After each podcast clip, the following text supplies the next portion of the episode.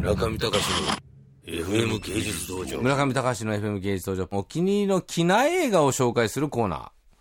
私、あのーこの前、えー世界一周の旅をしていきましたけれども、 ANA、ユナイテッドエアライン、ルフトハンザエアライン、えールフトハンザエアライン、えー ANA という形で移動してまいりましたが、えー主に ANA で機内映画を見てまいりまして、今回見てきた映画はですね、ゴーストライダー、ニコラス・ケイジ。いわゆるマーベル系映画ですね。デアデビルの監督が監督したとかいういうものを書いてましたかね。それであのーニコラス・ケイジがそのゴーストライダーのすごくファンで、たっての願いでこの企画を成就させたっていう風なのが、まあ、触れ込みで、今年の3月頃、あの、2週間ぐらいにわたって1位になってましたよね、全米のボックスランキングっていうんですか。まあ、それでまあ僕も期待してたんですけど、これいいんですかね、これ。こう、やっぱね、マーベルちょっと疲れてきたんじゃないかなと。マーベル系の映画ね、X メン1、2、3と。で、スパイダーマン1、2、3と。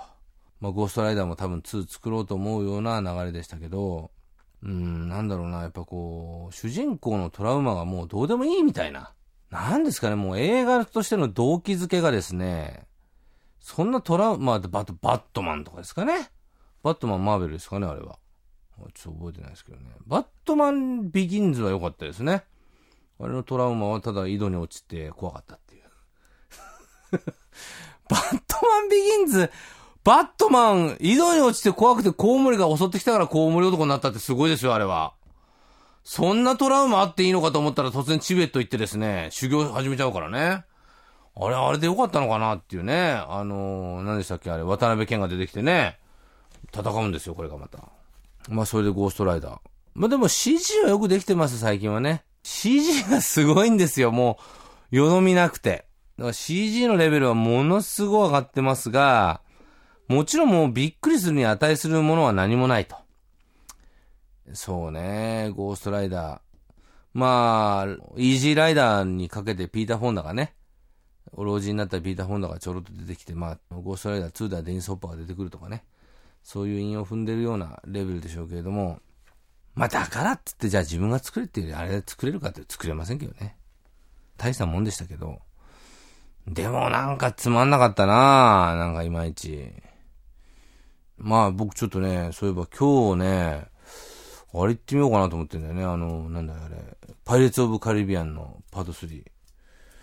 あれも面白いんだか面白くないんだかわかんないですよね。あれすごいね、中国ではさ、あの、チョヨンファのシーンとかずいぶん削除しちゃったらしいですね。すごいですね、検閲もね。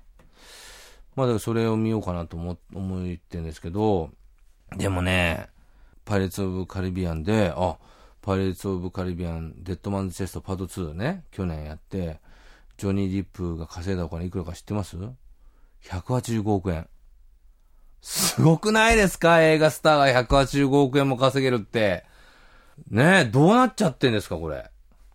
だからやっぱね、ちょ、そのなんか、最近私ね、でもね、悲しいですよ、皆さん。あのね、私 Mac なんでね、サファリなんですよ。あの、ブラウザーがね。サファリってあの、インターネットの。サファリのトップページが僕のニュースのすべて。そっからジャンプして、全部、情報ソースはあるだけで、ですから、サファリを見てる人は、ああ、あのネタねっていう、まあ、まあ恥ずかしい、恥ずかしい、こう、状況なんですが、185億円ですよ。でね、この前会ってきた JG、その、ジョニー・ディップさんより上でしたよ、順位が。JG さん何百億稼いでんですか？なんでみんなその稼げんですか？ねえ。まあいいんですけどね。で、あのー今度、何ですか？パート3ね。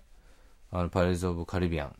パレーツ・オブ・カリビアンのモデルになったキース・リチャーズかなんかをね、出したとか出さないとか、1シーンだか2シーンだか出てるんでしょ？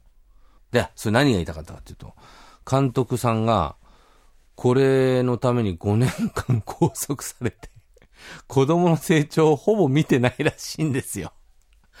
ちょっとね、アメリカでもそんなに過酷な労働条件なのかと。びっくりしました、僕。そんなすごいんですか？アメリカのハリウッドって。すごいですね。ぼ、もう、息子の顔忘れたって書いてましたもん。インタビューで。ということで、今日お送りしたのは何ですか？あ、ゴーストライダーニコラス・ケイジね。まあ、ニコラス・ケイジといえば僕の中ではあれですよ、あの、デビッド・リンチの、何でしたっけ？映画。ワイルド・アット・ハート。ね。あの、ヒロインないでしたっけ？ヒロヒロインは。あの、ね、顔がくしゃくしゃおじさんみたいになる人。